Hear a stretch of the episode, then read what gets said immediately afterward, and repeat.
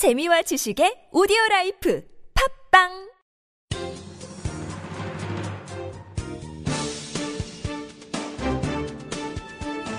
일간 사설 4월 20일 월요일 중앙일보 사설 세월호 추모와 폭력 시위는 구분해야 한다. 우리는 왜 슬픈 세월호 일주기를 희생자에 대한 경건한 추모와 애도의 정으로 보내지 못하는가? 대한민국 국민의 수준과 실력은 정말 이 정도밖에 안 되는가? 세월호 일주기인 16일부터 주말로 이어진 추모 집회는 결국 폭력 시위로 변질됐다. 지난 주말 서울 광화문 광장에 모였던 8천여 명은 추모를 넘어 시위에 가담해 박근혜 퇴진 구호를 외치고 일부 시위대는 경찰 버스를 부수고 태극기를 불태우기로 했으며 경찰은 캡사이신과 물대포로 대응하는 등 전형적 폭력 시위 양상으로 번졌다. 이 과정에서 세월호 희생자의 어머니가 갈비뼈가 부러지는 부상을 입었고 의경과 시위대의 부상자도 속출했으며 100여 명이 경찰에 연행됐다.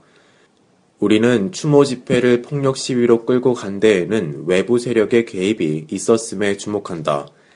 이날 시위를 이끈 세월호 참사 국민대책회의와 4.16 연대의 주도 세력 중엔 2008년 광우병 시위를 이끌었거나 일부 좌파 단체 인사가 상당수 포함되어 있는 것으로 알려졌다. 경찰은 연행된 100여 명 중 80여 명이 유족이 아닌 일반인이거나 외부 단체 소속이라고 밝혔다. 전문 시위꾼들이 세월호 유족들의 비극을 사회 갈등 유발과 반정부 투쟁의 수단으로 이용하는 비인도적 행태를 더 이상 두고 봐선 안 된다. 물론 세월호 희생자 가족들이 상처를 치유받기는 커녕 여전히 분노할 수밖에 없는 상황은 이해한다. 정부를 포함한 우리 사회가 반성하고 고쳐야 할 부분은 차고 넘친다. 하지만 이를 빌미로 희생자 가족들을 반정부 폭력 시위로 끌어들여 일반 시민들과 이간질하는 불순한 세력까지 용납할 수는 없다. 추모와 시위는 분명히 구분돼야 한다. 희생자 가족들도 대통령이 가능한 한 이른 시일 안에 선체 인양에 나서고 세월호 특별법 시행령에 대해서도 유족들과 조율해 고치라고 한 만큼 이젠 대화와 타협을 통해 문제 해결에 나서야 한다. 희생자 가족들이 사회 갈등을 부추기는 전문 시위꾼들에게 이용당하는 것을 안타깝게 바라보며 우려하는 시민이 많다. 이젠 갈등이 아닌 치유의 길을 찾아야 한다.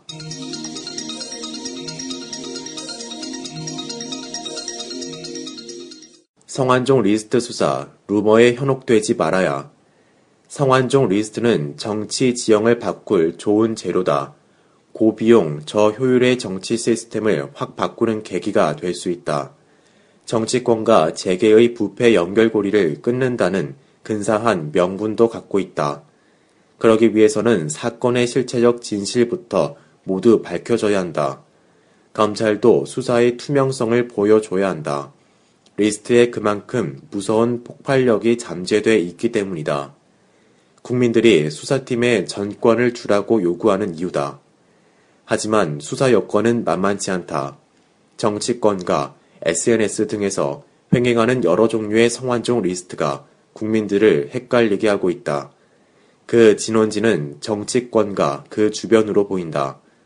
여당은 여당대로, 야당은 야당대로 정략적으로 사건을 해석하고 있다. 덩달아 찌라시 수준의 분석과 전망이 그럴듯하게 확대, 재생산되고 있다. 성 전 회장의 메모 속 8명 외에 또 다른 유력 정치인들의 비리 의혹 소문도 그 중 하나다. 박연차 태광실업 회장에 대한 과거 수사도 거론되고 있다. 당시 축적됐던 친노 정치인들의 비리 의혹에 대한 수사가 재개될 것이란 소문이다.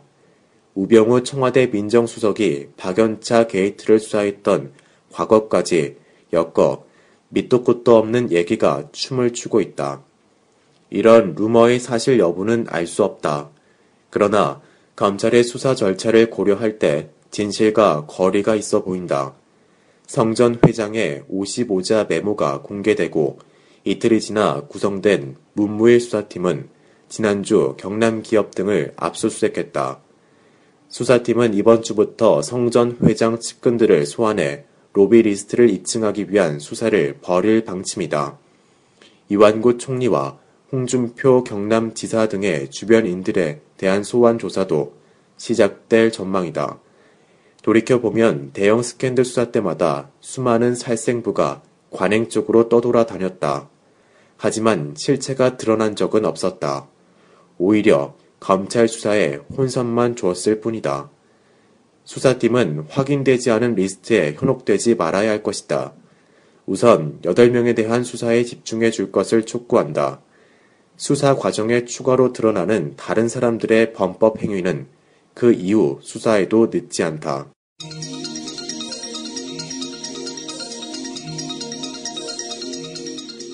성환종이 부른다고 날름 달려간 금융당국 관계자. 성환종 전 경남기업 회장은 2012년 국회의원에 당선된 후 의원직을 잃은 지난해 6월까지 정무위원회에 활동했다. 정무위는 금융위원회와 금융감독원을 피감 기관으로 두고 있어 금융권에 미치는 영향력이 막강하다.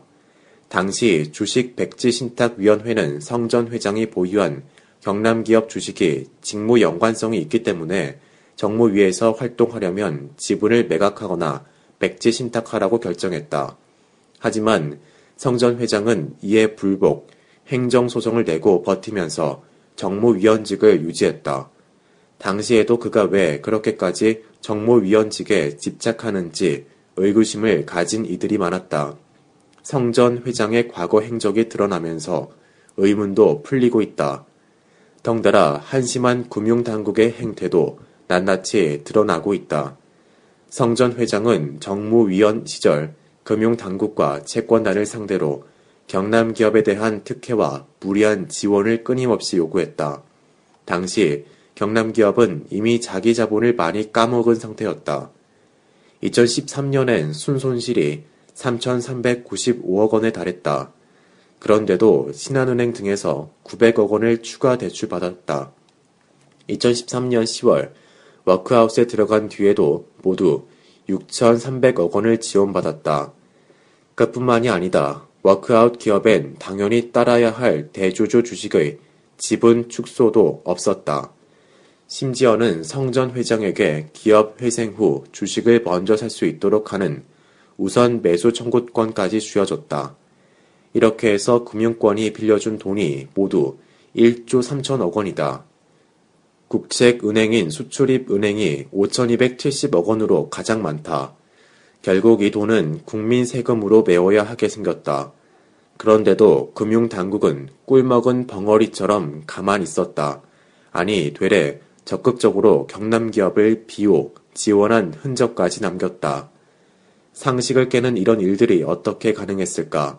정무위원직이 열쇠였다. 성전 회장은 경남 기업의 3차 워크아웃을 앞두고 신재윤 금융위원장, 최수연 금융감독원장을 각각 만났다. 당시 워크아웃 담당 국장이던 김진수 금감원 전 부원장 보돈 아예 국회 의원회관 자신의 방으로 불렀다. 무슨 얘기, 무슨 민원을 할지 뻔히 예상되는 상황에서 부른다고 날름 달려간 인사들은 입이 열 개라도 할 말이 없다. 그런데도 해당 인사들은 하나같이 국회 정무위원이 만나자는데 어떻게 거절하느냐며 외압을 받아 특혜를 준 것은 없다고 해명하고 있다고 한다. 누가 그 말을 믿겠는가? 당장 금융당국은 경남 기업 워크아웃 전 과정에 대해 철저히 재조사해야 한다. 손실이 뻔한 대출을 해준 은행 관계자들은 누군지, 누구의 청탁을 받았는지, 낱낱이 밝혀 처벌해야 한다. 금융당국도 책임을 피할 수 없다. 감사원은 이미 지난 2월 경남기업 부당 지원 의혹이 있다며 관련 보고서를 검찰에 제출했다. 검찰은 금융당국 외압설에 대해서도 철저히 수사하기 바란다. 무엇보다 국회가 대우각성해야 한다. 새누리당 지도부는 직무 연관성이 문제가 됐는데도 성전 회장을 정무위에 배정했다. 그가 사익을 추구하고 부당 압력을 행사하도록 눈감아 준 셈이다. 이번 기회에 국회는 국회의원이 자신의 사적 이익과 관련된 법안, 예산, 상임위에는 아예 관여할 수 없도록 차단하는 방안부터 마련하라.